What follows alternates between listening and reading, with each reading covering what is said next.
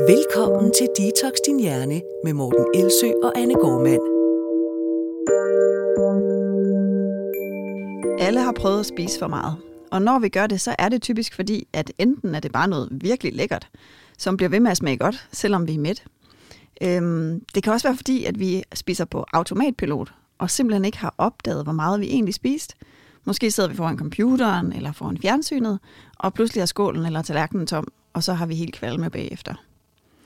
En anden grund kan være, at vi spiser det, som andre egentlig forventer af os. Altså at vi egentlig ikke har lyst til portion nummer to, men vi alligevel gør det bare for ikke at være uhøflige. Og så ender vi med at være øh, helt proppede, men til gengæld så synes vi, at vi har været rigtig høflige og gode gæster.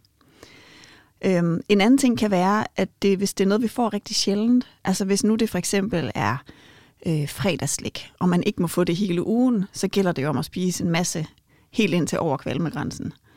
Vi kender det også fra juleaften, som vel er det mest sjældne måltid på året, hvor flere bliver indlagt på grund af overspisning, fordi at det er jo så sjældent, vi får det, så nu skal det være. Der er også øh, en anden årsag til, at man kan spise for meget, og det er for eksempel, hvis man bruger mad som trøst eller belønning. Altså hvis man nu har haft en rigtig hård dag, og så spiser man lige lidt for mange kager for at trøste sig selv, indtil man faktisk ikke har det specielt rart. Måske endda får dårlig samvittighed bagefter. Og alt det her er faktisk fuldstændig normalt. Og det er ikke engang nødvendigvis et problem. Især ikke, hvis det bare er en gang imellem. Nogle oplever, at det fylder rigtig meget, og at de faktisk gør det så meget, at det er et problem.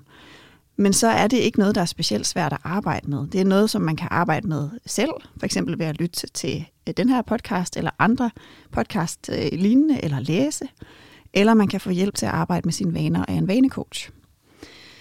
Men så er der også en form for overspisninger, som i virkeligheden er mere beslægtet med afhængighed end med vaner. Øh, som faktisk er en reaktion på voldsom psykisk smerte, ikke bare på kedsomhed, men på angst eller lavt selvværd, eller måske endda selvhad. Kropshad er også en typisk øh, trigger, som man reagerer på. Det kan også være traumatiske minder fra barndommen, øh, eller voldsom ensomhed. Altså noget, som rækker langt ud over, det har været en hård dag. Og når følelserne så bliver for svære at holde ud, så kan man bruge maden som sådan en midlertidig flugtvej. Fordi imens man spiser, så bliver man distraheret, man bliver beroliget, man bliver trøstet, og man skal ikke forholde sig til alt det svære indeni. Øh, Nogle spiser til, de får det fysisk dårligt, fordi så bliver man på en eller anden måde sådan slukket, eller man, nogle beskriver det som om, de bliver sådan helt apatiske, eller sådan bare flader ud på sofaen, og ikke mærker noget som helst. Så man bliver faktisk sådan lidt lammet fra sine følelser. Øhm, og det minder på mange måder om den måde, man kunne sige for eksempel et pillemisbrug eller alkohol øhm, også kan være med til at regulere svære følelser. Eller selvskade, som når man skærer i sig selv for at få en lille pause fra det psykiske ubehag, imens det fysiske står på øh, eller måske som en slags selvstraf, fordi at, at man er så fyldt med kropshad eller, eller selvhad. Og når man møder mennesker, som der kæmper med den her type af overspisninger, som mere er beslægtet med selvskade eller afhængighed, så er der ofte en ret sådan intens historie bagved.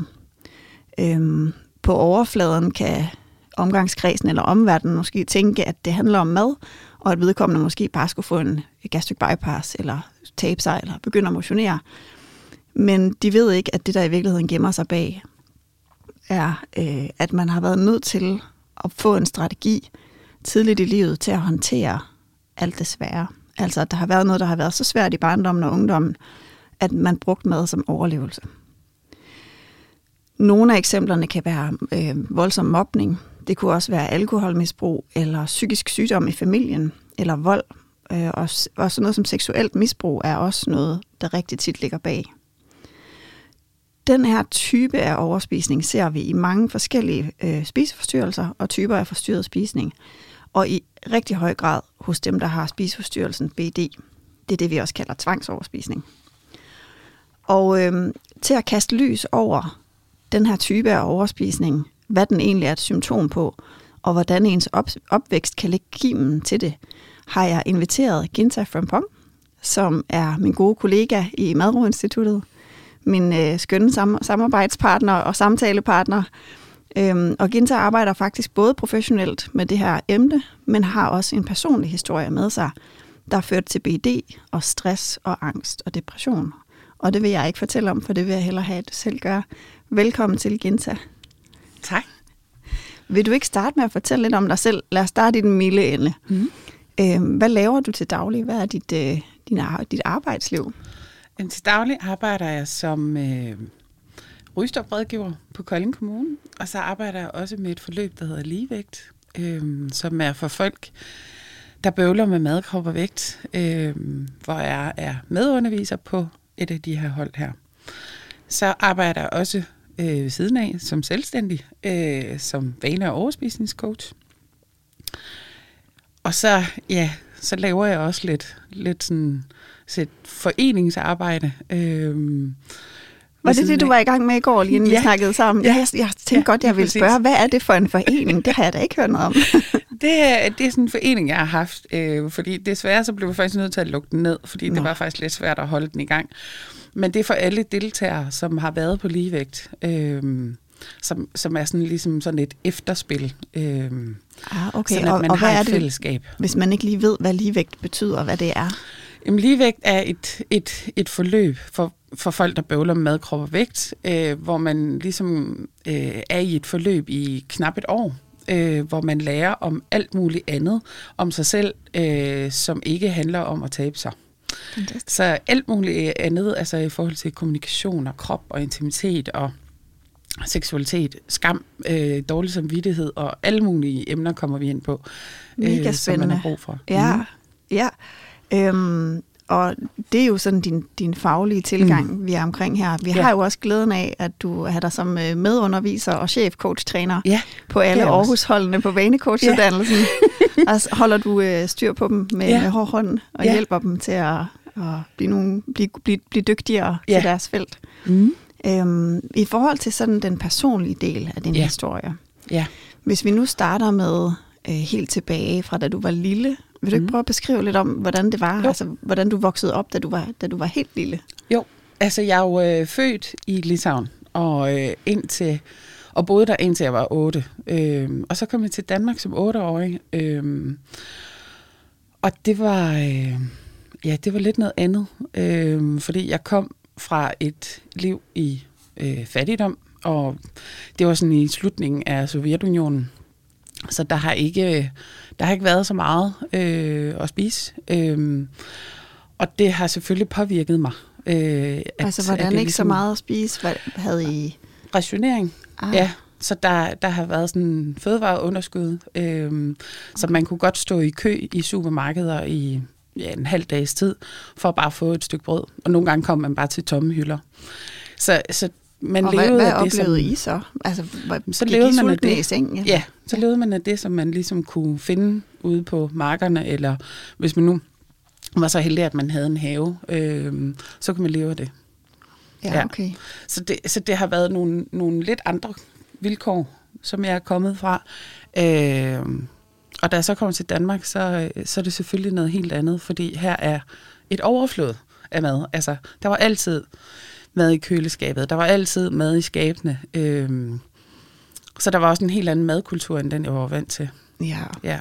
Og noget vi ved fra øh, psykologiens verden i forhold til, hvad der kan øh, lægge kimen til overspisning, så ved vi blandt andet, at utryghed omkring fødevarer, altså mm. det, at, at der har været en periode i ens liv, hvor man ikke fik mad nok, hvor man ja. skulle være sulten, hvor man fik at vide, at øh, du kan desværre ikke få mere, enten fordi man, som du har vokset op et sted, hvor der ikke var mm. mere, men det kan også være, fordi man har haft øh, overkontrollerende forældre, som i bedste mening ja. har prøvet at, at øh, sørge for, at man ikke fik for meget at spise, og det har de gjort ved at kontrollere. Mm. Og sige, at nu må du ikke få mere, eller ja. der er ikke mere før i morgen, eller øh, du kan ikke du, nu skal du nok ikke tage mere. Du må hellere lade være med at tage mere på tallerkenen. Altså som har fået sådan en, en form for kontrol. Mm. At utrygheden omkring, får jeg mad nok, og får jeg det, jeg har brug for, uanset om den kommer fra hungersnød eller krig, eller fra kontrol, så kan effekten være, eller symptomerne kan være mm. de samme.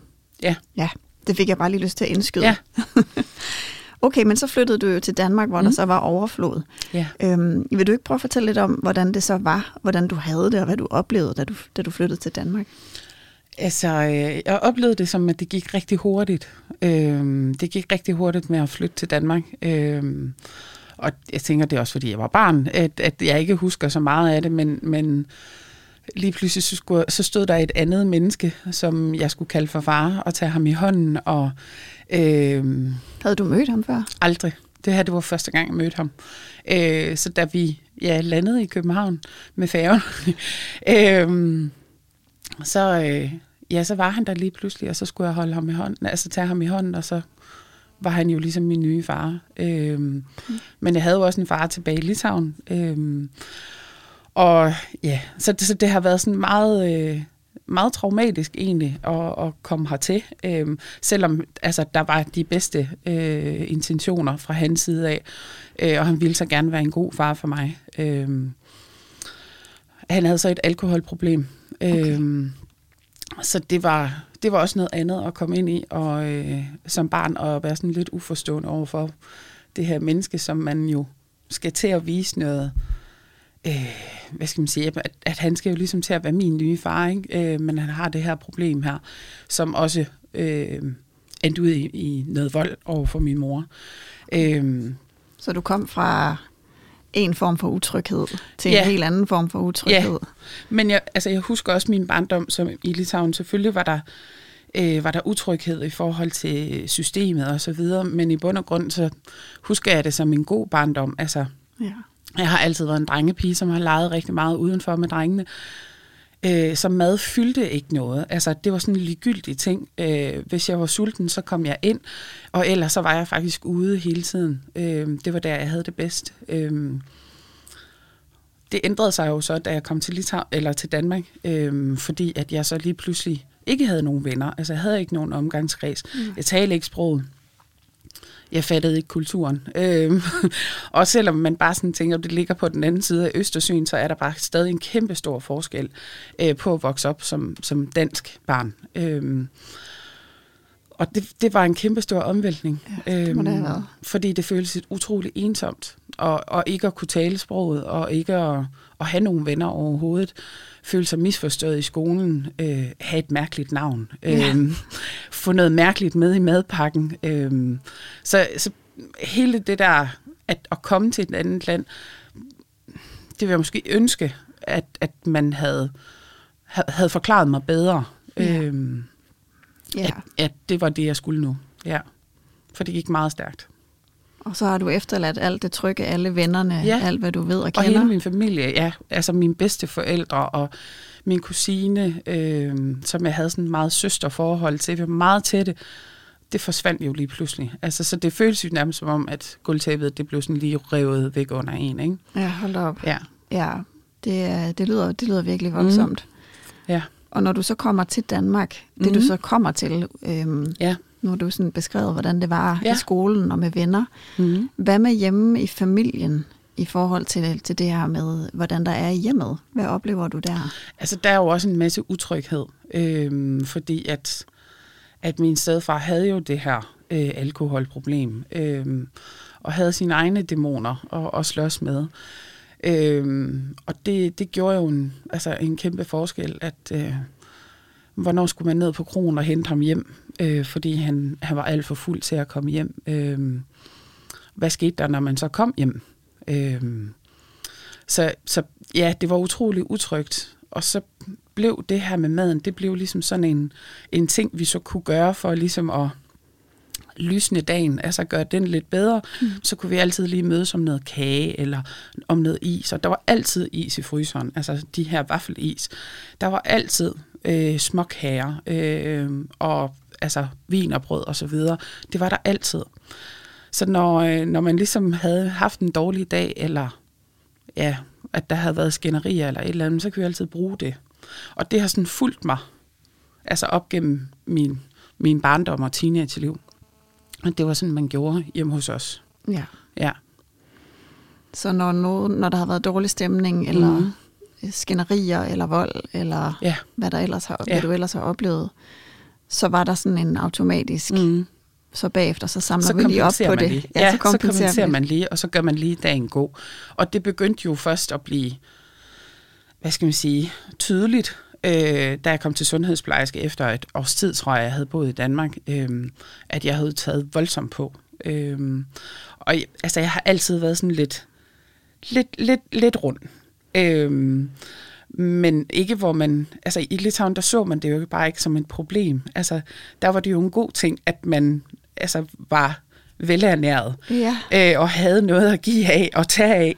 Øh, det giver mening så, så, så, så det var aldrig nogensinde et problem. Øhm, det var først, da jeg kom til Danmark, at, at det så lige pludselig var et problem, og sundhedsplejersken siger, jamen, altså det er, det, det er dårligt for dig, at du tager på, øhm, og du har taget alt for meget på. Øhm, og hun beder så også min mor om, at, altså sådan, Genta må ikke få mere sukker og fedt, fordi det faktisk er for farligt for hende. Øhm, så det skal man skære væk. Og for mig, der betød det jo bare, at så tog man jo lige det, som gjorde min dag god, det, det tager du væk fra mig.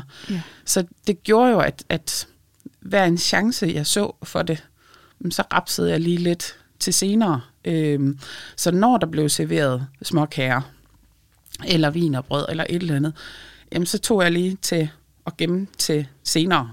Fordi jeg vidste godt, at der ville komme et eller andet.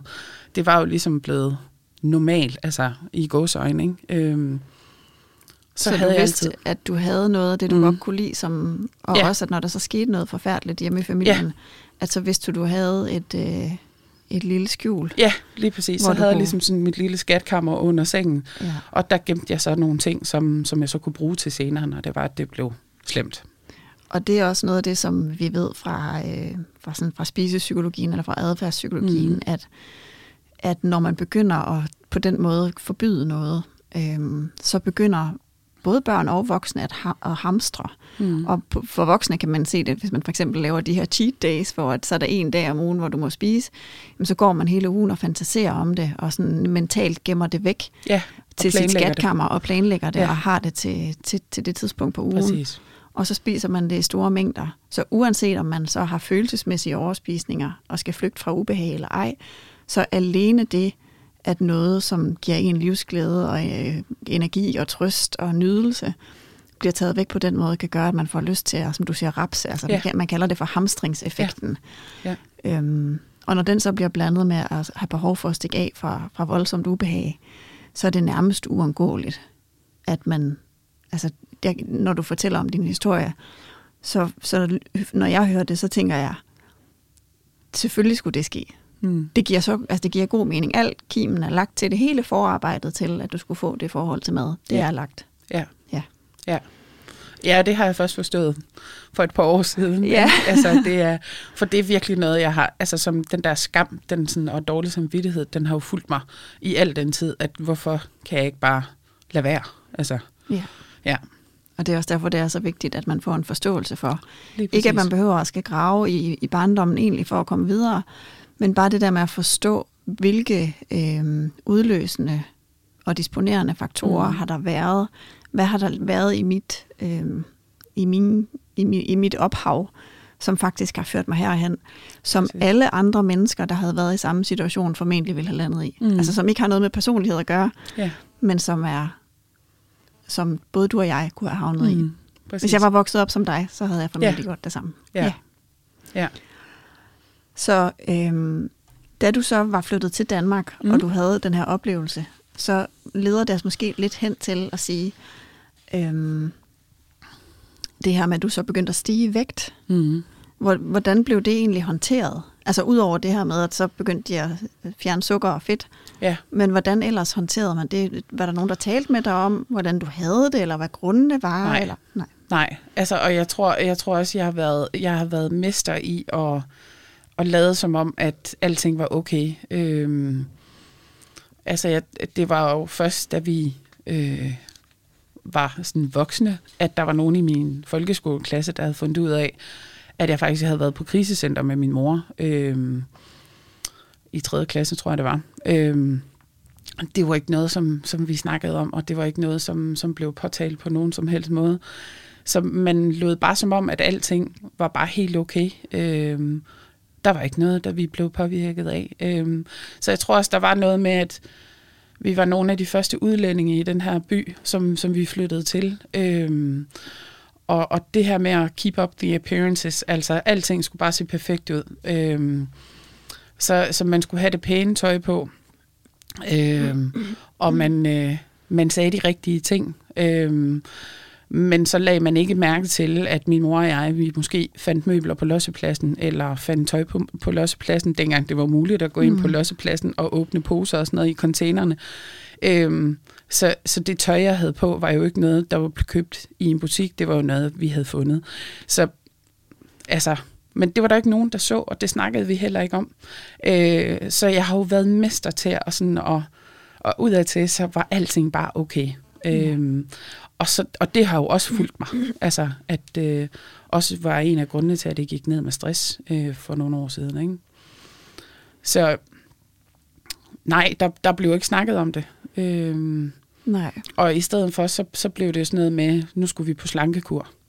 Så, så jeg har jo været på slankekur, jamen det ved jeg ikke, siden jeg var 10 måske. Mm. Øhm, og diverse, alle mulige kurer. Øhm, fordi at min mor har jo også haft altså, øh, et problem med, at det her med, at jamen, jeg skal altid være på kur, og jeg skal tabe mig. Øhm, så den her kropsutilfredshed, den har jo også fulgt hende, øhm, som den har fulgt mig. Øhm, mm. Så da jeg var 12 år, tror jeg, der kom jeg på julemærke hjem. Og det blev også sådan et, altså det julemærke hjem ophold, øh, blev jo også en mu- mulighed for mig at komme væk hjemmefra og mm. se noget andet. Øh, her var der også nogle voksne, øh, som jo snakkede med mig. Og selvfølgelig handlede det jo også om, at jeg skulle tabe mig i vægt. Men her var der lige pludselig et frirum, hvor jeg ikke blev mobbet, og der var ikke nogen, som sagde noget negativt om hverken mig eller min krop, eller hvor jeg kom fra. Så vi var lidt på lige vilkår. Øhm, så på den måde synes jeg, at, at julemærke hjem ophold, det var jo fantastisk. Altså fordi det gav mig bare sådan et break. Øhm, så kan man sige rigtig meget om, at, at, at vi skulle tabe os, og vi blev sat på vægten hver fredag morgen og så videre. Man fik klistermærker som belønninger, og det var det eneste tidspunkt, du må spise slik og sådan noget. Men det var bare et virkelig, virkelig rart ophold. Øh, så det var tre måneder, hvor jeg tabte syv kilo eller sådan noget. Men til gengæld, så altså fik jeg et, et, en pause øh, fra det, der foregik derhjemme. Ja. Ja. Og det er jo virkelig en gave ved julemærkehjemmene, Mm. og de har jo så heller ikke, så vidt jeg forstår, den samme strategi nu. Nej. Det er i hvert fald sket rigtig meget Ja. de sidste mange år. Ja. Gudskelov Gudskelov for for det. det. Ja. Ja. At vi kom videre. Men det er meget, altså, det er meget hovedet på sømmet, det du siger, i forhold til, mm. hvad man har gjort de sidste mange år, hvor man ligesom har fokuseret på kroppen som problemet. Ja. I stedet for at se det bare som, altså at, en voldsom vækststigning i virkeligheden bare er en indikator på, at der er et eller andet andet, Mhm. der rumsterer. Ja. Eller i hvert fald kan være det. Ja. Og, øhm, og det, inden vi sådan kommer til at tale om nogle af de ting, du har gjort for at få det bedre og for Mhm. at komme ud, så gad jeg godt, at vi lige talte om det her med, at, at ligesom omverdenen, både da du var barn, men nok også da du har været ældre, mm. forestiller jeg mig, Mhm. har haft den her, det her fokus på kroppen som problemet, Ja. og ikke øh, krisesituationerne og flytningen og volden og det at se sin mor blive slået, og, Mhm. altså, men simpelthen har, har fokuseret på, det er da den krop, der er noget galt med. Ja. Øhm, har du oplevet det også i dit voksenliv? Ja, absolut. Øhm, jeg tror, at det i mit arbejdsliv, der blev det også, øh, inden jeg gik ned med stress, påtalt, at jeg havde en voldsom vækststigning, og om der så var noget galt. Altså, er der et eller andet galt? Er der noget, vi kan gøre for dig, Genta? Øhm, det var nok første gang, hvor jeg sådan virkelig blev klar over, okay, jeg kan, altså, jeg kan ikke rigtig længere skjule det. Øhm, det var også der, min, min spiseforstyrrelse, den peakede øh, voldsomt. Øh, og jeg fik det kun værre og værre. Øh, Hvor, hvornår er det, det her tidspunkt, du taler om nu? Hvor langt er det tilbage? Mm, Det har været i... Nu skal jeg tænke mig om. Det har været i 2016, Okay. så det er syv år siden, hvor det sådan første gang bliver påtalt på arbejdet øh, af min leder, at øh, er der et eller andet, vi kan gøre for dig, fordi at jeg kan godt se, at det her det begynder at blive værre og værre. Mm. Øhm, så det var også noget, som, som jeg snakkede med nogle af mine ledere om, altså at øh, hvordan jeg trives lige pludselig. Men det var meget i forhold til min vægt. Øhm, og øh, ja, så gik jeg jo så ned med, med stress øh, og angst. og kom jo ikke tilbage til min arbejdsplads. Mm. Øhm, men i hele det her arbejde her, så, øh, så, har, så er der i hvert fald nogle folk omkring mig, som har undret sig over, hvorfor er det, at du ikke gør noget ved den her store krop her? Altså, det er jo, det er jo den, der er problemet øh, ved det hele. Mm. Men så ser man bare ikke alt det andet, som jo leder op til, at, at min krop den er blevet større. Øhm, Nej. Så min, min krop har altid været sådan meget i fokus. Altså, øh, jeg tror, før jeg overhovedet selv havde en mening eller holdning til min krop, så var der jo nogen, der allerede havde dømt den til at være forkert. Ikke? Og så har den jo været forkert hele vejen øh, i mit liv. Også selv dengang, at jeg var allerstærkest og trænet allermest, så var den jo stadig ikke god nok. Øh, for den var jo stadig tyk. Og det er jo så det paradoxale ved øh, det her, det er, at, at når folk så i deres bedste mening siger, mm. er du ikke bange for at dø af det her? Ja. Hvorfor får du ikke en operation? Eller, ja. eller som du også sagde til mig, at du har haft nogle i din omgangskreds, mm. hvorfor får du ikke gjort noget ved det? Ja, præcis. Hvor de er frustrerede, fordi de er kærlighed og omsorg, mm. øh, tror, at du har et problem med din krop, ja. Og at det er det, der skal fikses. Ja. Og at det så er selvfølgelig, øh, og det er virkelig vigtigt at understrege, at det er jo kun mennesker, der bare vil en det bedste, for ellers siger de jo ikke noget. Nej, lige præcis. Øhm, men at, at den del, der handler om at acceptere sin krop, som er så vigtig for at komme mm. ud af en spiseforstyrrelse, ja. altså at selvomsorgen og kropsaccepten er så vigtig, ja. at de her søde mennesker faktisk i den bedste mening kommer til at puste flammerne ja. større ved at fokusere på kroppen, ja. sådan som man kommer til at acceptere sig selv mindre. Ja, præcis. Som fører til forstyrret spisning. Præcis, ja. ja. Og det er jo ikke fordi, at jeg ikke at jeg ikke har nogen besværligheder. Det er jo også fordi, at jeg måske er ærlig og siger, øh, nej, jeg kan ikke lige komme med ud på den der gåtur, som du gerne vil have mig med ud på, fordi at jeg kan faktisk ikke rigtig holde til at gå så langt. I, i hvert fald, så skal der være nogle bænke undervejs, så jeg kan sidde ned. Øh, så jeg ved jo også godt, at det er jo, altså, de bliver jo meget bekymrede for, at jeg at der er nogle ting, som jeg ikke kan. Øh, og det irriterer der også mig. Øh, selvfølgelig gør det det. Men jeg har bare haft et helt liv, hvor, som har, ligesom har ledt op til, at jeg har den tyngde, som jeg har i dag, øh, og jeg har de udfordringer, som jeg har. Men det er ikke ens betydende med, at, at der er slet ikke noget, som jeg kan. Jeg har brugt rigtig mange år af mit liv på at sige, at jeg kan ikke det her, jeg kan heller ikke det her. Det er også fordi, jeg er tyk, og jeg kan heller ikke tillade mig at gøre det her, fordi jeg er tyk. Så jeg har bremset mig selv sindssygt meget i så mange ting. Og nu er jeg bare mentalt et helt andet sted. Så ja, det irriterer mig, at jeg fysisk ikke kan følge med til det, som jeg mentalt gerne vil. Men så finder jeg ligesom nogle alternativer og prøver ligesom at finde løsninger på. Så hvad kan jeg så med det, som jeg har? Hvad kan jeg så? Ja. ja. Så hvis nogen spurgte dig, mm. eller hvis jeg stiller det spørgsmål, som du ja. har fået fra din omgangskreds, ja.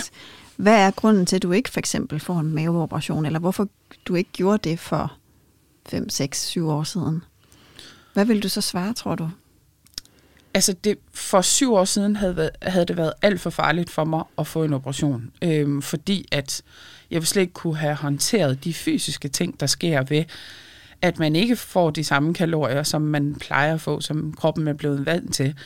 Øh, jeg vil ikke kunne have håndteret øh, et vægttab øh, på nogen som helst måde. Mm. Og den kropsutilfredshed, som, som jeg havde dengang, dem, dem ved jeg slet ikke, hvordan jeg skulle have håndteret, udover at spise mig ud af det. Altså, jeg, had, jeg har jo ikke rigtig haft nogen andre strategier, end at jeg skal spise mig ud af det her, der gør ondt. Og så er det jo lidt ligegyldigt, om det er fysisk, der, det gør ondt, eller det er følelsesmæssigt, det gør ondt. Tanker, der bombarderer mig, øh, som altså, søm i hovedet hele tiden, det ville jeg jo slet ikke kunne have håndteret dengang. Nej, jeg tror, det er noget af det, som, som kan være svært for folk at sådan virkelig at forstå, mm. at, øhm, at der er så stærk en kobling imellem maden og den psykiske smerte, ja. at hvis man ikke sætter noget i stedet for, mm. øh, hvis man ikke har nogle andre håndteringsstrategier, så, øh, så står man faktisk et sted, hvor, hvor man ser, at, at, at det, der kan ske, det er, at folk så for eksempel begynder at skære i sig selv i stedet ja. for, eller begynder at tage stoffer, eller begynder at drikke hvor at når der er så meget smerte, så, så skal det have et outlet af en eller anden art. Ja. Der skal være en måde at håndtere det på. Præcis. Og hvis man ikke har lært det, og man så ligesom bare fjerner muligheden for at spise, for eksempel ved at, mm-hmm. at, at gøre noget ved mavesækken, så man ja. ikke kan have noget, så er der nogen, der oplever, at de faktisk får det meget værre psykisk. Præcis. Så øhm, man taler om inden for øh, i spiseforstyrrelsesverdenen, når man arbejder med det her, at man starter med at udvide adfærdsrepertoiret for følelser. Altså at man arbejder med at sige, hvordan kan jeg bedre lære at håndtere mine følelser, mens maden stadig er der. Så man bliver bedre til at tage sig af sig selv, man bliver bedre til at være venlig over for sig selv og omsorgsfuld, man bliver bedre til at sætte grænser, øhm, og man bliver bedre til at rumme sine følelser. Og når man så kan det, så kan man måske fase maden ud som eneste strategi til at håndtere de her følelser. Og så har man ligesom et fundament at stå på.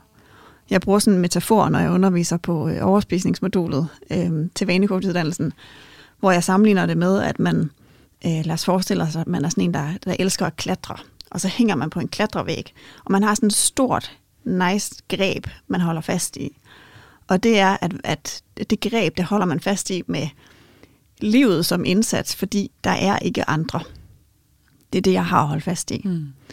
Og vores opgave som behandler, det er ligesom at placere en masse andre greb rundt omkring, øhm, så man får nogle nye veje, man kan gå, nogle andre steder, man kan klatre hen, noget andet, man kan holde fast i, sådan så man til sidst tør at slippe. Og, og, øhm, og, jeg, og jeg siger det, fordi det er sådan, altså jeg tror, man er nødt til at forstå den der virkelig sådan grundlæggende frygt, der er. Mm. Hvis jeg giver slip, så falder jeg. Du kan ikke bede mig om at give slip fra den her strategi. Nej. Det er bare Nej, en stor sort afgrund. Så. Ja.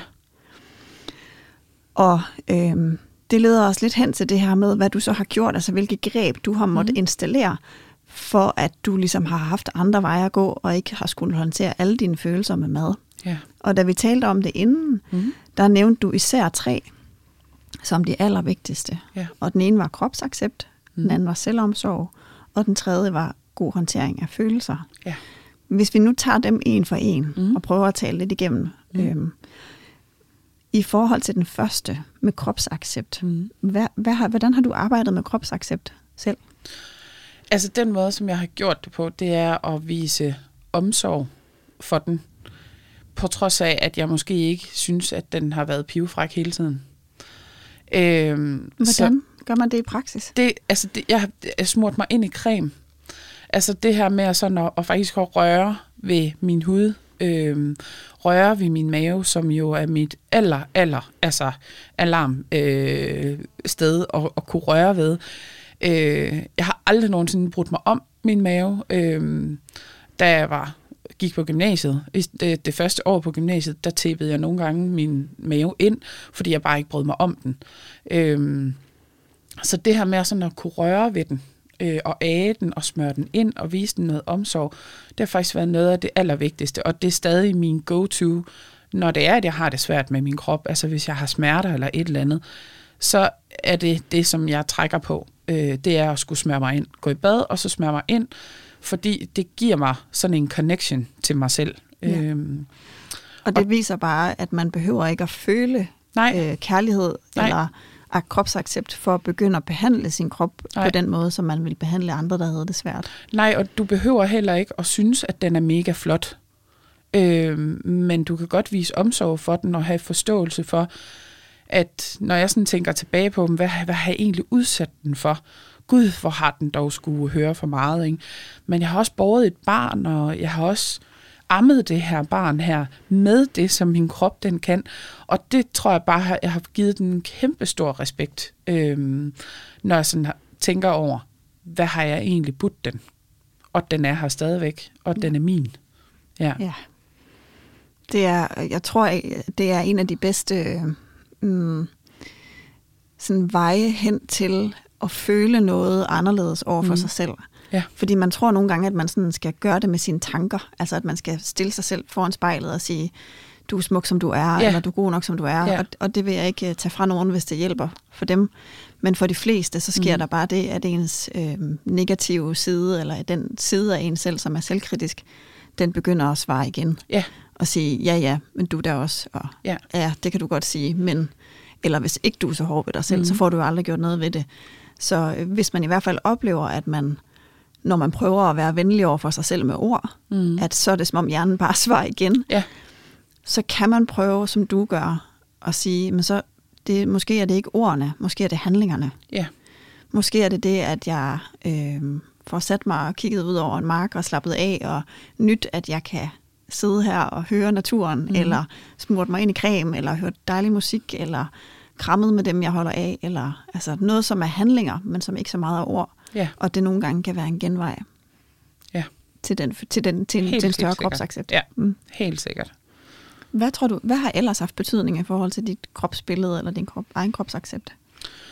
Jeg tror, at det her med sådan at, at klæde min krop pænt på, altså at, øh, at den fortjener at have noget pænt tøj på. Øh, altså, jeg, jeg er da mega forfængelig. Øh, det er der slet ikke nogen tvivl om. Så det betyder egentlig noget for mig, at jeg kan ja, putte noget i mit ansigt. Øh, at jeg fortjener egentlig at tage noget med skarpe på mine øjenvipper.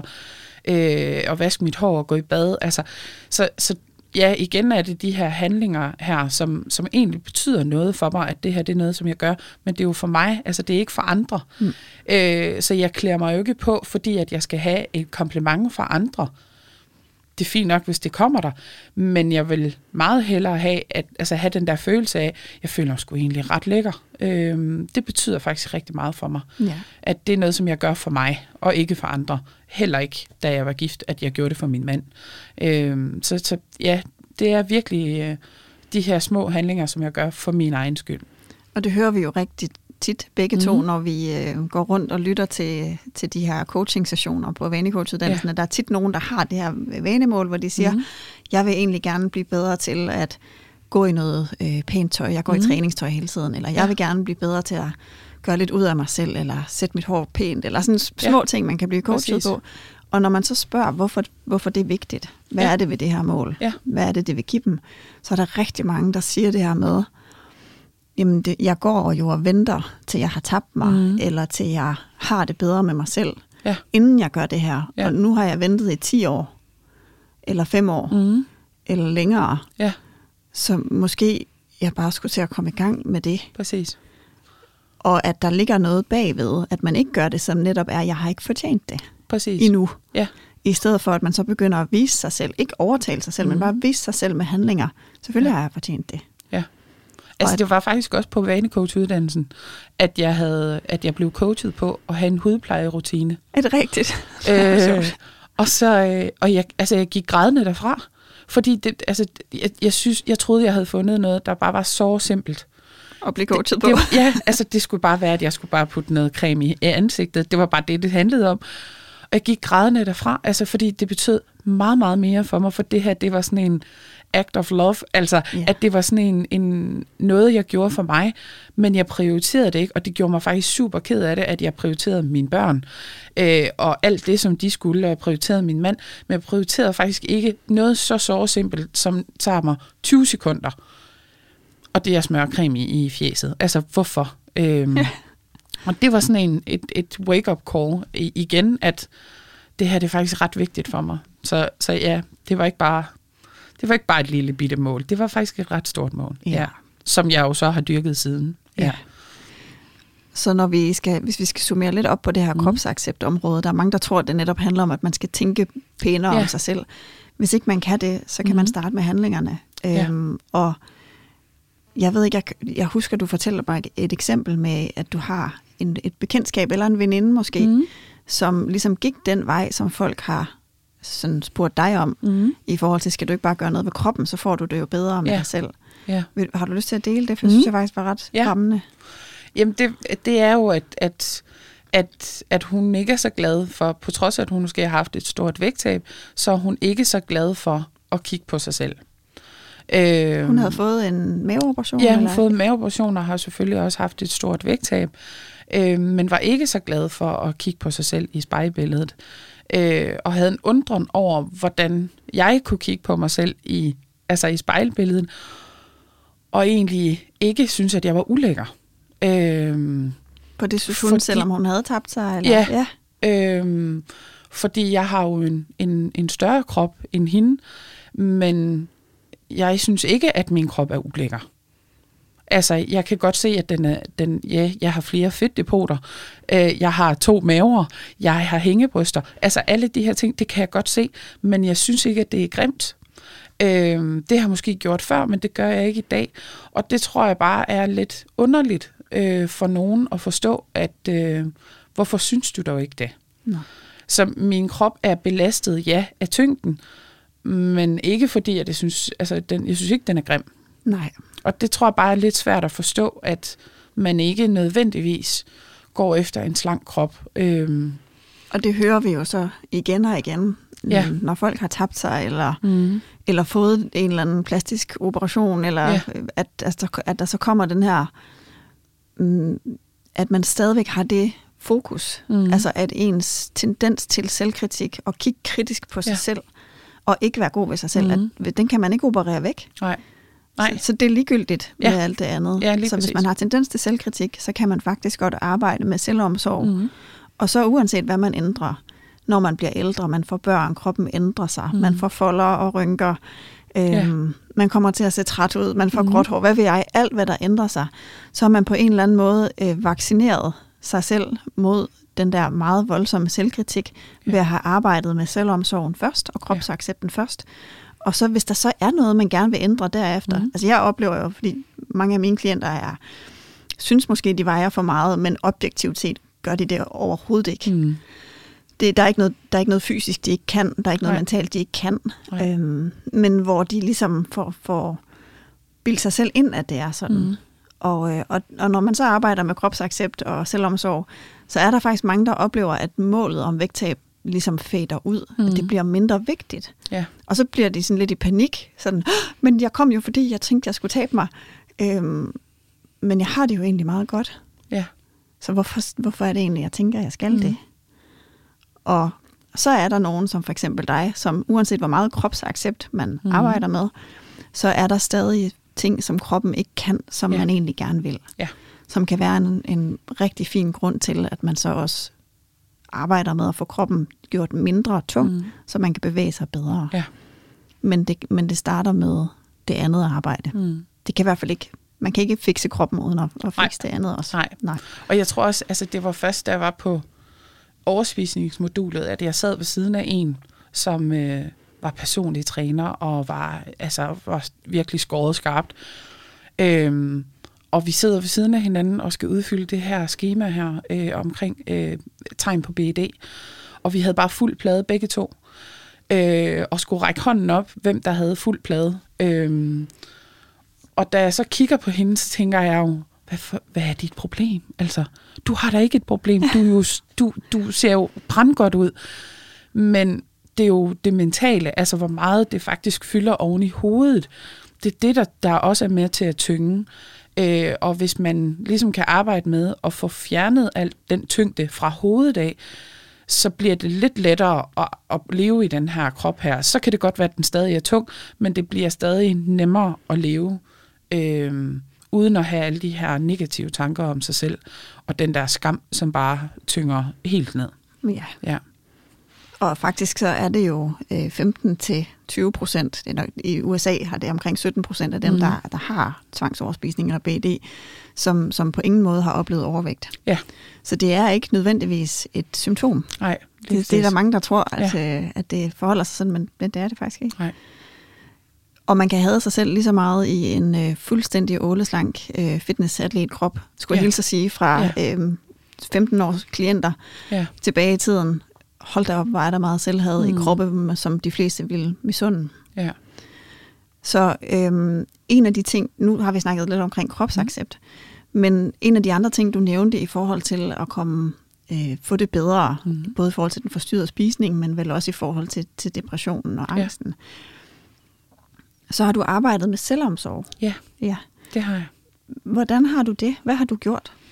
Jamen, øh, Øh, selvomsorg for mig, det er jo sådan en, igen en masse små handlinger, øh, som handler om at gøre nogle ting, som er gode for mig. Altså, så hvad er det, der sådan kan hive mig op, altså vende min energi fra at måske at være nede i kuldekælderen, og så til at få det lidt bedre. Øhm, men det er også nogle små handlinger, jeg gør lidt hver dag, øh, for at ligesom at give mig selv noget, noget, der er rart, altså at vise mig selv noget omsorg. Mm-hmm. Så det kan for eksempel godt være at øh, øh, læse. Øh, det kan også godt være at lave noget kreativt, altså noget håndarbejde eller et eller andet, noget hækkel. Øh, i starten, der var det sådan nogle meget små ting med at bare tage ned til badebroen og kigge ud over vandet, øh, sidde og meditere, øh, sidde og skrive min maddagbog, øh, og måske også bare skrive noget dagbog, altså for at få mine tanker ud. Mm. Øh, høre noget god musik. Øh, igen det her med at smøre mig ind i, min, i noget creme. Øh, så er det jo så blevet lidt mere og lidt mere. Øh, så jeg har sådan en en planche på min soveværelsesdør, hvor, øh, som minder mig om de her ting, som jeg kan gøre, som jeg kan, ligesom kan plukke ud, når det er, at jeg måske er begyndt at gå nedad, øh, eller har nogle dårlige følelser inde i, jamen, hvordan kan jeg så hive mig selv lidt op? Ej, ja. det lyder så fint. Mm. Og så kan jeg også huske, da vi talte sammen om øh, podcasten inden, mm. at vi talte om det her med, at du jo altid har skulle være skulle skjule din smerte. Yeah. Du har altid haft den her, jeg kan, jeg kan godt huske det også fra første gang, vi mødtes, du yeah. kommer ind som sådan en solstråle i et hvert lokale, og man bare tænker, wow, er en personlighed, der kommer gående der. Øh, og at, at øh, det der, sådan, som du selv kaldte, sådan happy happy mm. altid, mm. Men, men som jo kan være enormt hårdt, yeah. hvis man ikke rent faktisk yeah. har det sådan indeni. Det er noget yeah. af det, som kan være mest mentalt drænende øhm, for os alle sammen, det mm. er, hvis vi skal, hele tiden skal lade, som om vi har det på en anden måde, end vi har det. Præcis. I stedet for at være sårbare og sige, hvordan vi har det. Ja. Så øhm, i forhold til selvomsorg, og det her med at have den her mm. persona, mm. sådan happy, happy ja. Genta, øhm, hvad, hvad, har du, hvad har du måttet arbejde med der? Jamen, der har, der har måttet ligesom arbejde med at kunne øh, både sætte nogle grænser øh, over for andre mennesker, men også for, altså for min egen skyld. Øh, Øh, så, så det er at lære at håndtere mine følelser øh, på en, øh, en bedre måde end den, jeg kender. Øh, jeg tror, det at vokse op med nogle voksne forbilleder, som ikke kan finde ud af at håndtere følelser på andre måder, øh, end at gøre det sådan meget bombastisk og dramatisk, øh, så, så, har man, så har jeg ikke rigtig lært det. Så jeg har jo ligesom skulle starte helt forfra med at lære at håndtere de der følelser. Nogle gange også bare kunne rumme og være i dem. Ja.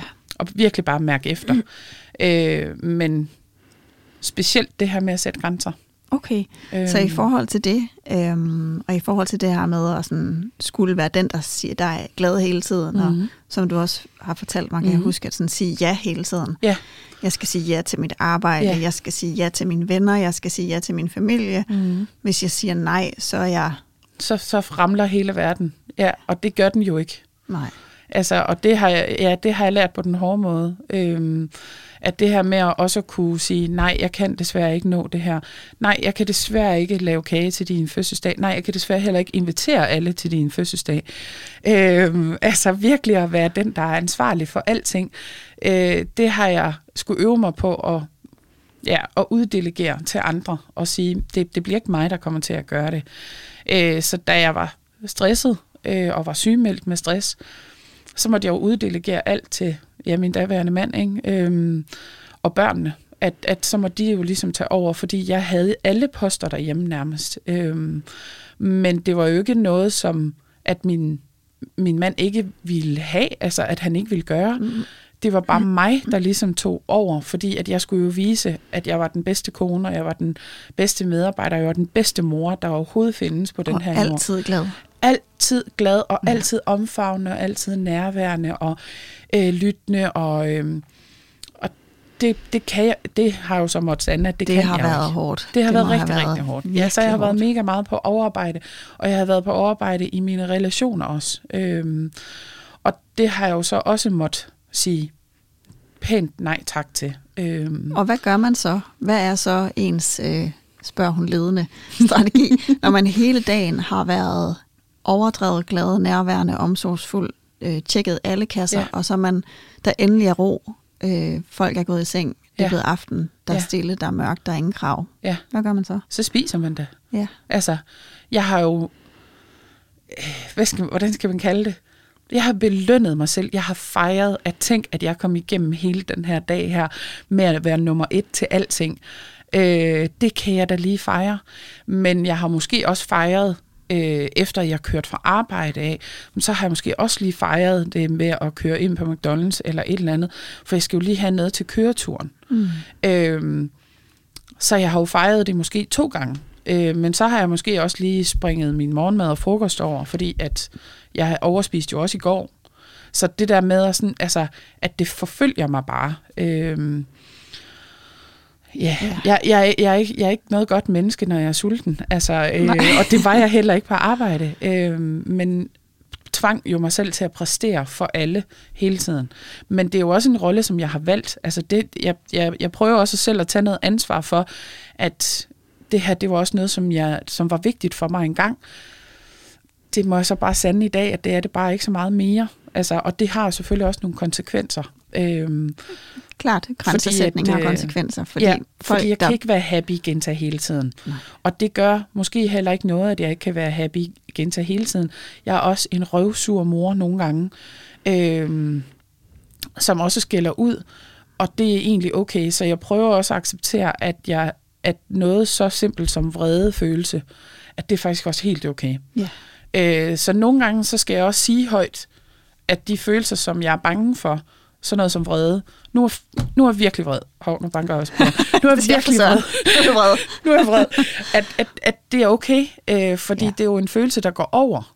Øh, så den er jo ikke farlig. Den kommer jo ikke til at sluge mig fuldstændig.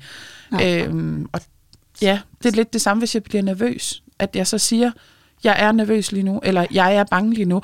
Jeg behøver ikke at, at du ved, sådan at, at sådan sige, jeg glæder mig helt vildt, og det er mega fedt det her. Øhm, men sådan sige højt, jeg er mega nervøs lige nu. Ja, jeg er men det er mega okay. nervøs, eller jeg er mega vred, eller jeg er ja, mega ked af det, eller overvældet. Eller, præcis. Ja, og det tror jeg, det håber jeg, at, øh, at dem, der lytter med, som mm. måske kan, kan spejle sig i din historie, virkelig ja. tager ind, lige holder ja. en lille pause nu for sig selv, og tænker, mm. hov, hvad var det der? Ja. Fordi det er nok noget af det vigtigste, man kan lære i forhold til mm. både at sætte grænser, over for andre, men også i forhold til at kunne lære at håndtere sine følelser, det er, at man stopper op, bemærker, mm. hvad er det egentlig, jeg føler, og lærer sig selv have det, som man har det. Ja. Altså være ked af det øh, sammen med sine børn, hvis man er ked af det. Mm. Være vred og sætte grænser. Sige nej på arbejdet, hvis mm. der er noget, man siger, jeg bliver helt vildt overvældet, når du giver mig den her opgave. Ja. Det kan jeg slet ikke overskue. Hvad for en opgave er det så, du, mm. jeg ikke skal have? Ja eller man får sagt til sin familie, øhm, jeg kan mærke, at du forventer, at jeg skal arrangere din fødselsdag, og jeg har så travlt lige nu, så, så jeg bliver helt vildt stresset bare mm. over at tænke på det. Ja. Øhm, kan du løse det her på en anden måde? Altså man får kommunikeret, hvordan man rent ja. faktisk har det. Ja. Fordi der er to effekter i det. Den ene, det er, at man anerkender, hvad det er, man rent faktisk føler, og får sat mm. grænserne. Men det andet, det er også, at man så ikke om aftenen øh, når man er fuldstændig drænet af at have været happy, mm. øh, go lucky, ja. hele tiden, nummer et, klaret alting, mm. at man så ikke kollapser fuldstændigt under presset, mm. øh, på den måde, man nu kan kollapse, ja. som for eksempel kunne være ved at overspise. Ja. Så der, så der er ligesom de her to ting i det, at det mm. både handler om, at man får sat grænserne, men også, at man ikke skal bruge sin mentale energi på at være på en måde, man egentlig, som man egentlig ikke, som ikke er autentisk, som Præcis. ikke er, som man rent faktisk har det. Præcis. Jeg tror også, altså for mig har det også handlet om at indse, hvor lidt mulighed jeg har givet for andre at kunne gøre det af sig selv. Øh, fordi jeg har jo bare, altså jeg har bare gjort det. Jeg har bare taget over. Øh, så jeg er jo altid den første på pletten, og jeg smider alt, hvad jeg har i hænderne, og så omfavner jeg alle, øh, fordi jeg skal jo være der. Og det har jeg jo også fundet ud af, at det er jo en, altså der, der er også noget positivt øh, ved at være et et positivt menneske, som jeg jo også er. Så det er jo ikke fordi, at, at, øh, at jeg sådan på den måde spiller skuespil. Det er bare, når det kapper over. Altså, det har ikke været balanceret, som man kan sige. Øhm, fordi der har ikke været plads til, at jeg så har kunne sige, jeg har også en dårlig dag. Altså, at komme ind på arbejde og sige, jeg har en røv dårlig dag i dag, så lad være med at tale til mig, eller lad være med at tage det som, øh, som noget negativt, hvis det er, at jeg sådan vrisser, eller at jeg måske ikke lige svarer med det samme. Øh, det har jeg aldrig nogensinde kunne gøre før. Øh, det øver jeg mig på nu, at, at jeg ikke kommer ind og bare er happy happy, hvis jeg ikke er. Nej. Og det var det godt, okay. og, det, og det er jo sådan, det inspirerer jo også. Mm. Altså når jeg kommer ind ad døren og skal undervise, hvis jeg kun møder folk, der har deres ansigtsmaske på ja. af et eller andet, øhm, hvor nogle gange, når jeg møder dig, jeg kommer ind, og så du siger, hey, hvordan har du det egentlig? Og så ja. jeg siger, jeg har virkelig brug for en krammer. Ja jeg har ikke sovet, eller jeg er urolig eller nervøs, eller sådan ja. noget, så er det bare okay. Ja. Øhm, så det er jo også noget, det er bare for at sige, at når man gør det, mm. så giver man jo også andre mennesker chancen. Præcis. Så i forhold til at være en rollemodel, er ja. Det jo også en måde at vise sine kolleger, eller sine ansatte, eller Mhm. hvem du nu måtte have med at gøre, at, at uh, sårbarhed er en gave, mm. Og at din værdi ligger ikke i, at du er glad hele tiden. Præcis. Din værdi. Ja. som menneske har intet at gøre med, mm. At du skal være nummer et, eller konstant være, være, den, være den glade. Ja. Og det, altså det vil jeg så sige, altså det her med at, at finde værdien af mig som menneske, er jo også noget, som jeg virkelig øh, har fået med øh, fra min sygemelding af. Altså at det her med at miste sin identitet lidt i gåsøjne, øh, med at blive opsagt fra en stilling, som man har haft i mange år. Øh, hvem er jeg så, hvis jeg ikke har den her stilling her, hvis jeg ikke er der, hvem, hvem er jeg så?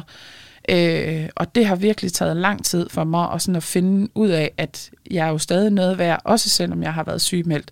Også selvom jeg har været så ramt, at jeg har ligget på gulvet og ikke kunne noget, så er der jo nogen, der har samlet mig op, øh, og fordi jeg var værdifuld for ja. dem. Øh, og det er, ja, det, det har betydet sindssygt meget, også for min udvikling, at finde ud af, at, at jeg har noget værdi, også selvom jeg ikke præsterer hele tiden. Ja. Ja. Så bare lige for at tage lytterne med lidt i hånden, så mm. Noget af det, som måske er det vigtigste her i forhold til selvomsorg, det er, at udover at gøre gode ting for sig selv, mm. Ligesom man ville gøre for andre mennesker, der havde det svært, Ja. øhm, så er det også at sætte grænser. Ja, altså, og absolut. grænsesætning er ikke at være strid og sige nej og være irriterende, Mm. men det er at, øh, at være rimelig nøjagtig med, hvordan man har det. Ja. Sige, jeg bliver overvældet, når du beder mig om det mm. der, eller jeg bliver ked af det, når du siger Ja. det her. Og så sige, hvad man har brug for. Ja. Jeg har brug for, at du selv arrangerer det. Ja. Eller jeg har brug for lige at være ked af det nu. Mhm. Altså grænsesætning er ikke, nu skal jeg bare til at sige nej til alt. Nej. Det er at stå ved, hvordan man har det, og så ære Ja. det. Ja, og måske er, er det også... For mig har det været vigtigt at huske, at jeg bliver ikke et dårligt menneske, fordi at jeg siger fra. Øh, jeg bliver ikke sådan kun øh, en, en sur kælling, fordi at jeg siger fra. Jeg siger også fra, fordi det her, det gavner mig ikke på nogen som helst måde. Øh, jeg kan ikke se, at, at det her, det udvikler mig til det menneske, jeg gerne vil være, øh, på nogen som helst måde. Øh, så jeg bliver nødt til at sige fra for min egen skyld, fordi jeg kan faktisk ikke være i det her mere. Og det, øh, det har været, ja, for, for, for en bestemt relation meget tæt på mig, har Ja. det været utrolig, utrolig svært. Det har været en lang rejse øh, for at komme derhen, fordi jeg troede faktisk ikke, det var muligt for mig at gøre det. Fordi jeg vil heller ikke såre andre mennesker. Nej. Øh, det er ikke min intention at såre andre mennesker. Og det er det, jeg har været mest bange for. Prøv at tænke på, hvis jeg gør nogen ked af det. Og ja, desværre så går det bare den vej nogle gange, at man bliver nødt til at gøre nogen ked af det, fordi at det gør mig ked af det, altså at blive i det her.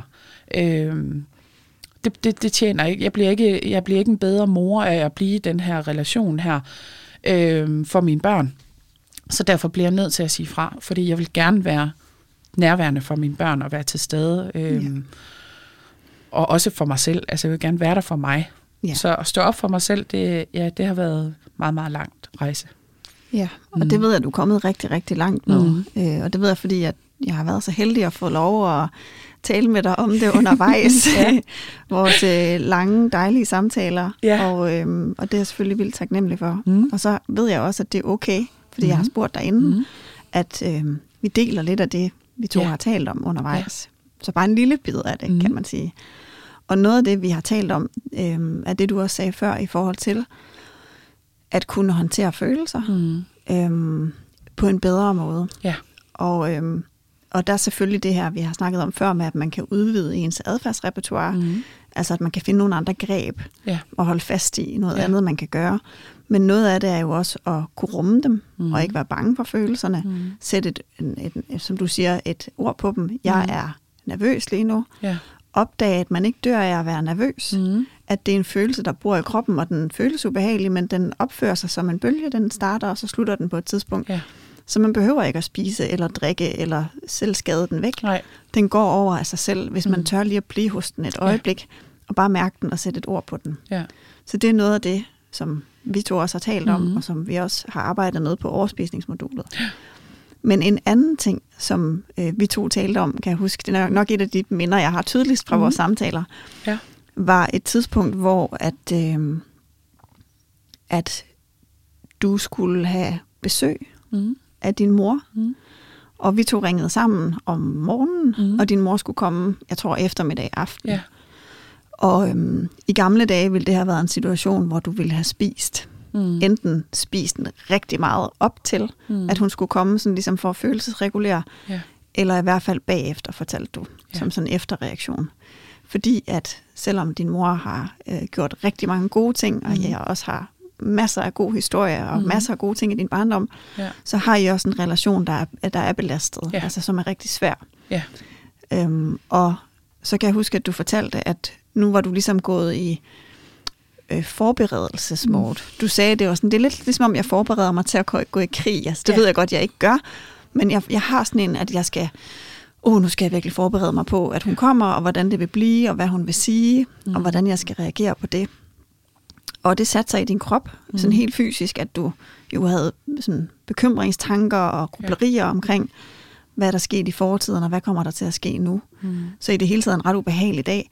Og der kan man sige, hvis man så har sådan en hel dag, hvor man har det skidt Mm. mm. indeni Mm. mm. på grund af noget, så vil man enten spise det væk, øhm, hvis det er det, der er ens strategi, eller også vil man bare have det rigtig dårligt hele Mm. dagen, og der er ikke nogen grund til nogen af delene. Ja. Så det vi to arbejdede med her, øhm, er en kombination af forskellige teknikker, mm. som jeg håber, jeg lige kan beskrive undervejs, sådan lidt. Men, øhm, men inden jeg gør det, vil du ikke prøve at fortælle lidt om, hvad det var for en situation, du stod i der, da vi talte sammen om morgenen? Ja. Jamen, Det, det var jo, at øh, jeg, havde, jeg havde faktisk noget, jeg skulle forberede, altså noget undervisning, jeg skulle forberede. Øhm, men, men jeg kunne slet ikke, øh, altså kunne slet ikke håndtere alle de her tanker her, som bare fløj rundt i kroppen på mig.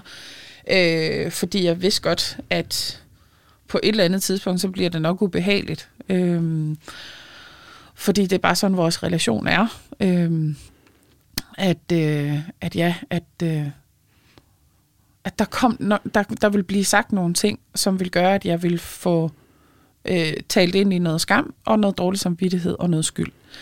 Øh, så jeg, jeg, jeg kender allerede ordene. Jeg ved godt, hvad det er, der bliver sagt. Hvad vidste du, eller tænkte du i hvert fald, hun ville komme til at sige? Det var, at du, altså, du, du tænker aldrig på mig, og du, du ringer aldrig nogensinde til mig, og altså, jeg, jeg du er så ligeglad med mig, at jeg kunne lige så godt være død.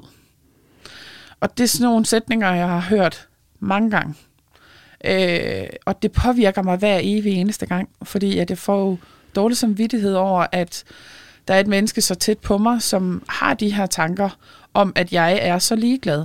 Fordi jeg tror, at det eneste, jeg sådan viser, det er, at jeg faktisk ikke er ligeglad. Mm, Øh, fordi jeg gør ekstremt mange ting. Og det sådan har det altid været i min familie, at jeg går meget langt for dem. Øh, og det er både selvvalgt, men også fordi der er en forventning om, at det gør jeg. Mm. Øh, så så det, ja, det, det, det er så modstridende for mig, at jeg ved ikke, hvor meget mere jeg så kan gøre. Altså, hvor meget mere afkald på mig selv skal jeg lige gøre, Ja. for faktisk at, at, at gøre noget endnu mere, for at vise, at jeg faktisk ikke er ligeglad. Øh, så det var faktisk, ja, det, det, det er sådan en sætning, som kører igen og igen og igen, og det gør det i alle vores samtaler nærmest, fordi at der går noget tid mellem, at vi snakker med hinanden, og, øh, eller det gjorde der dengang. Så, så det var altid noget, jeg skulle høre på. Øhm, Og hvor- hvordan ville det kunne have påvirket din dag? Nu ved jeg jo, hvordan dagen så blev, men, ja, men havde du ikke ligesom haft nogen strategier eller noget at gøre, hvordan tror du så, det ville have påvirket din dag og din, din adfærd? altså så havde jeg spist. Og så havde jeg spist, til jeg ikke kunne mærke, øh, eller til jeg faktisk kunne mærke en stor smerte, sådan at alle mine tanker og følelser, de i hvert fald blive, blive bedøvet. Øhm, og som regel, så blev jeg også altid overvældet øh, over, at vi skulle være sammen, øh, fordi jeg skulle være overopmærksom på hendes humør. Øh, og det her med at være sådan et antennebarn, som altid er ude, at, altså ude på udkig efter, hvordan har folk det? Hvor, hvor er vi henne stemningsmæssigt? Er vi i glade humør? Er vi i godt humør? Er det, er det ved at være skidt? Uha, nu er der optræk til et eller andet. Jeg kan høre på stemmelejet, nu begynder det at blive lidt farligt. Uh, er det hårdt? Nu, nu begynder det at blive- altså, at, at blive ubehageligt. Øhm, der er nogle emner, vi ikke skal ind på, fordi så bliver det ubehageligt. Der kommer en dårlig stemning. Alt det her, det er jeg overopmærksom på, når, både når vi bare er hende og jeg sammen, men så sandelig også, når alle andre er der i min familie. Øh, fordi så skal jeg jo passe på alle. Ja. Øhm, Så, så hvordan ville din dag så have været, når du havde det sådan der inde i? Hvad ville du så have brugt din tid, Annik? Du ville have spist? jeg vil indtil helt sikkert have spist. Øhm, Hvad jeg for vil en slags prøve- mor, eller kæreste, eller kollega, eller vil du have været? ikke, ikke, ikke særlig god. Øhm, jeg vil være sådan den der stressede type, øh, der sådan farer lidt rundt. Og jeg vil egentlig også helst gemme mig. Altså hvis jeg kan forsvinde bag øh, fjernsyn og sidde og scrolle på min telefon samtidig, samtidig med, at jeg måske sidder og spiser et eller andet, det ville faktisk have været bedst. Ja. Øhm, og det ville jeg jo nok højst sandsynligt have gjort, både før, at jeg ligesom lad, prøver at lade op, øh, men jeg vil også gøre det bagefter, som sådan en reaktion på, En slags at nu, ventil måske? ja, nu, nu, nu er hun ligesom ude af døren, og så, og så er det, så kan jeg nu. Så skal Nu jeg jeg belønne mig selv igen. for at have Præcis. overlevet. Ja. ja. Så øh, da vi så talte sammen her om formiddagen, Mhm. så øh, spurgte jeg dig, om du ville være med til en helt skør øvelse, øh, som kommer, ville komme til måske at virke fuldstændig vanvittig, Ja. men som måske og måske ikke kunne hjælpe Mhm. på, hvordan din dag blev. Ja. Så, øh, så, så var du så sød og tillidsfuld, at du sagde, okay Anne, vi gør det. Ja. øh, og den øh, øvelse, jeg lavede med dig, er egentlig inspireret fra Acceptance and Commitment Therapy, Mm. hvor man øh, arbejder med det, der hedder psykologisk fleksibilitet. Ja. Altså evnen til at øhm, få et andet forhold til sine tanker og mm. følelser, så man lidt bedre kan frigøre sig, så de ikke ligesom på samme måde har magten over ens handlinger. Ja. Så man ikke bliver hende der, den irriterede, der gemmer sig væk, Mm. øh, bruger hele dagen på at, at spise og scrolle og se fjernsyn, mm. men så man faktisk bliver lidt fri til at bruge sin dag på den måde, man, man helst selv vil. Mhm. Altså være det menneske, man egentlig Ja. gerne vil være. Ja. Og, øhm, og en af de ting, man gør, når man skal arbejde med psykologisk fleksibilitet, det er, at man tager magten lidt fra tankerne. Det er den Mm. bedste måde, jeg kan forklare det på. Altså, at man bryder det her mønster af grublerier øh, om ting, der er sket i fortiden, eller bekymringer om, hvad der kommer til, til at ske lige om lidt. Mm. Så hvis du øh, bruger hele dagen på at tænke over alt det, der er sket i fortiden, Mm. og samtidig tænker, nu kommer hun ind ad døren i eftermiddag, så skal jeg forholde mig til, du er ligeglad med mig, jeg kunne lige så Mm. godt være død, Mm. øh, skammen og skylden omkring det. Ja. Så sidder jeg fast i det her adfærdsmønster, som du netop har beskrevet. Mm. Så en del af det er at tage magten fra de her tanker, og det gjorde vi ved en, sådan, det hedder en diffusionsøvelse, mm. altså man diffusion. Der er ikke rigtig noget godt dansk ord, men at man ligesom afkobler sig, eller øh, for at bruge en metafor, hopper af fiskekrogen, hvis, hvis, hvis tankerne ligesom har fået fat i en, ligesom har fået sat krogen ind i kinden på en, Ja. og sådan trækker en rundt i managen og får en til at gøre alt muligt, man ikke vil. Hvordan kan jeg så hægte mig af den her krog Mm. og blive fri? Øhm, og, og de øvelser er altså bare lidt tossede. Ja. og det er de. og de virker enormt godt, men de virker så fjollede sig selv. Altså som behandler kan man have mange reservationer med at Mm. bruge dem, fordi man tænker, min klient kommer til at tænke, jeg er vanvittig. Ja. Ja. Men øh, jeg, jeg bad dig om at sige, hvad er de værste ting, du kan forestille dig? Hvad er det, der Mm. virkelig cirkulerer rundt i dit hoved? Mm. Og så nævnte du de her tanker. Ja. Du er ligeglad med mig. Jeg Mm. kunne lige så godt være død. Ja. Du ringer aldrig. Mm. Og så bad jeg dig om at skrive dem ned. Og da du så havde skrevet dem ned, så sagde jeg, nu står det der og virker farligt Mm. mm. og ægte. Men i virkeligheden er det jo bare, kan man sige, tanker, Mm. der cirkulerer rundt. Genbrugstanker, kunne man kalde dem, fordi de er blevet afspillet så mange gange. Ja. Så de cirkulerer ligesom bare i sådan en cyklus hele dagen. Øhm, lad os lige prøve at se, om vi kan gøre noget for at få dem til at virke mindre voldelige, presserende, ja. alvorlige, sådan egentlig tage dem, gøre dem lidt fjollede. Mhm. Kan vi give dem et, et skær af fjol? Mm. Og så, øh, så spurgte jeg, om du havde noget, noget at tegne med, nogle Ja. farver, og det Ja. fandt du så. Og så gav du dig til at farvelægge det. Mm. Så sagde jeg, kan du tegne et eller andet rundt omkring? Det kan være regnbuer, eller hjerter, eller farvelægge det, eller lægge skygger på, eller et eller andet. Ja, Og, så, og det gjorde du så. det gjorde jeg. Ja. jeg, jeg har jo ikke set tegningen. Nej, Hvad ja. gjorde du egentlig? Jamen, jeg tegnede, øh, jeg tegnede noget sol øh, på, på, øh, på du, øh, eller ovenover du, og så lagde jeg regnbuer øh, og farvet øh, død øh, og ligeglad. Øh, Og jeg tror faktisk også, hvis jeg husker rigtigt, så bad du mig om, at jeg skulle sætte en melodi på. Altså, hvis jeg, hvis jeg skulle synge det, Ja. hvordan lød det så? Og det var den der latterlige sang, der hedder... Jeg kender en sang, der kan drive dig til vand. og det var sådan den, der ligesom kørte oven i mit hoved.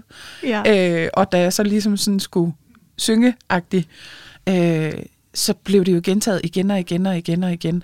Men det var også farverne, der gjorde det. Altså, at jeg sådan tænkte, så farligt er det jo så heller ikke, vel? Altså, så man pillede noget af den der tyngde og den der skyld væk. ja. Øh, og det var, ja, det var, det var meget, meget, det var fjollet. Men, men det, var, altså, det, var, det var virkelig rart, fordi at det, det fjernede ligesom den der tyngde, ja, og, og den der dårlige samvittighed. Og hvordan har du så haft det eftertid? Det er jo nogle måneder siden. Mhm. Hvad så, hvis de her tanker er dukket op i dit hoved? Jamen, så har jeg- altså, det, det er sjovt, fordi jeg, har, jeg, jeg, jeg skænker det ikke så meget en tanke mere. Og, og når jeg tænker på, hvor meget det faktisk har fyldt, altså, øh, men så tænker jeg jo på, at jeg har farvet det her. Altså, at jeg har puttet regnbuer på, øh, og jeg har tegnet en lille fugl, øh, som er grøn. øh, altså, at, at det blev bare sådan lidt, lidt tegneserieagtigt, og det var, det, ja, fjollet og, og lidt sjovt. Og det, der så Øhm. er så sjovt, det er, at når man så tænker de tanker, så kan man jo ikke afkoble den oplevelse. Nej, Så der vil altid være en lille fugl ja, og en lille regnbue Ja. og en fjollet melodi koblet til. ja, Og det Ja. er bare et skørt lille psykologisk greb, ja. som gør, at man kan et opdage, at det er bare tanker, der Mhm. fiser rundt ind i hovedet. Der er ikke nogen, der rent faktisk i det øjeblik Nej. står og siger det. Nej, Fordi ens krop reagerer jo som om, at nogen Ja. står og siger, du er ligeglad med mig, jeg kunne lige så godt være død. Selvom det bare er en tanke, der farer rundt. ja. Så man slipper den der kropslige reaktion. Mm. Øhm, at man tager alvoren lidt ud af det. Og den, det lille smule luft, Ja, der kommer der, ja. gør, at man kan være i stand til at se de tanker, når de kommer. Mm. Opdage, hov, nu er jeg fanget i det her øh, skøre tankespind, som får mig til at fise rundt og ikke være den person, jeg gerne vil være, og, Ja. og gemme mig. Og så er der et spørgsmål, som, så, som, så, som man så faktisk har plads til, Mm. som er, hvad vil jeg egentlig gerne bruge mit fokus på? Ja. Og det kan jeg huske, jeg spurgte dig om, Mm. efter vi havde lavet den her tossede øvelse. Mm. Der sagde jeg, nu hvor du måske er fri til Mm. at tænke på noget andet, mm, hvad vil være en god dag for dig? Mm. Hvordan vil du egentlig rigtig gerne bruge din dag? Ja. Og kan du huske, hvad du sagde? Det var det, jeg gerne ville planlægge min undervisning. For at jeg ikke skulle øh, være så nervøs altså til undervisningen. Øh, finde en, en metode, hvorpå at jeg sådan kunne forberede mig, også inden undervisningen. Øh, fordi at jeg altid bliver super nervøs, når jeg skal stå foran den her skare af mennesker. Øh, og det er både sådan, altså i forhold til, at det er nogle mennesker, som jeg jo altid har haft utrolig stor respekt for.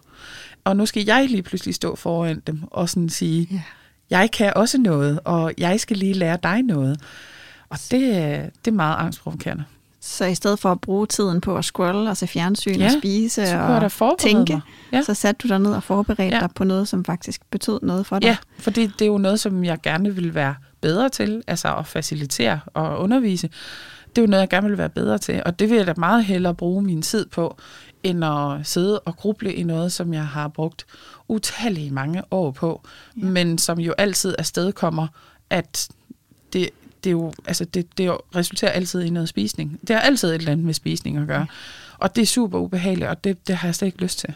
Og hvordan udviklede den dag sig så? Jeg kan huske, jeg ringede til dig øh, om morgenen efter, fordi jeg var så nysgerrig. hvordan gik det? Øh, endte du med at sidde fast i tankerne, eller hvad Nej. skete der? Nej, jeg, jeg endte jo med at være forberedt til undervisning. Og øh, så vidt jeg husker, øh, så kom hun for sent, og, og, og stemningen var en helt anden. Øh, fordi jeg jo egentlig havde brugt min tid på noget, som betød noget for mig. Øh, så jeg var jo også i et helt andet leje, end, øh, end at være klar til kamp. Ja. Øhm, som jeg jo altid har været, ja, i, når vi mødes, Ja. mener jeg. Ja. Jeg kan også huske, du sagde, at jeg glemte helt, hun skulle komme. Ja. jeg havde så travlt Lige præcis. med alt det, jeg gerne ville. Ja. Ja, ja. ja. Så det, det der med at, sådan, at kaste fokus over på noget, som, som faktisk har en kæmpe stor betydning for mig, ja, det, det gjorde forskellen. Ja. Fedt. Så øhm, en lille opsamling på det her er, at et, et redskab, et af de mange redskaber, man kan bruge i forhold til, hvis man kæmper med de her sådan, stærke følelsesmæssige overspisninger, det er at bemærke, hvad er det for nogle tanker, mm. der holder mig fast. Det kan ja. være kropshadstanker, eller bekymringstanker, eller mm. at man grubler over noget, der er sket i fortiden. Men altså noget, der holder en fast egentlig i den adfærd, man er så, så, så ked af. Præcis. Øhm, at en vej ud af det kan være at bemærke, hvad er det egentlig, der foregår tage alvoren lidt ud af det. Mm. Øh, arbejde med de her diffusionsøvelser for eksempel. Mm. Øhm, det vil vores vaneterapeuter blandt andet kunne hjælpe med. Vi har kun indtil videre, fordi det er så nyt uddannet et hold, så der mm. er ikke så mange af dem, men de arbejder både med den terapeutiske vinkel, altså det her, og så med selve vanerne. Ja. Og ellers er der jo også mulighed for, at man kan søge hjælp i psykologiens verden, øh, når det er den her type, altså at man finder en, en ACT-behandler, mm. eller en behandler, der kan lave øh, hvad hedder det, compassion-fokuseret terapi ja. i forhold til selvomsorg. Ja. Så det var egentlig bare for at sige, at det er noget, man virkelig kan få hjælp til. Mm. Øhm, hvis, ikke, det, hvis ikke det er nok at høre om det i den, den her ja. episode af podcasten, og det her skøre eksempel. Meget brugbart eksempel. Ja, ja men, øh, men det er virkelig noget, man kan få hjælp til, mm. og som man kan blive meget bedre til. Ja. Så man kan tage, ligesom, tage styringen lidt tilbage over sin adfærd. Ja. Og, øhm, og, det, og det kan alle. Mm. Man kan godt sidde derhjemme og tænke, det kan jeg ikke, mit ja. er alt for tungt. Men, ja. men det kan man, og det hjælper ekstremt meget. Det er enormt effektivt. Ja. Så øhm, nu skal vi lige så stille til at runde lidt af. Mm. Og jeg synes, det har været en kæmpe fornøjelse. Jeg er vildt glad for, at du havde lyst til at være med. Jeg håber, lytterne også har fået, fået noget med, som de kan bruge. Ja. Øhm, og til dig, der lytter med, hvis du har brug for hjælp til at komme ud af forstyrret spisning, øhm, eller gerne vil hjælpe andre med at kunne komme ud af det, så husk, at du altid kan kontakte os eller finde de her kurser, vi, vi udbyder på madroinstituttet.dk. Tak for din opmærksomhed. Tak fordi du lyttede med.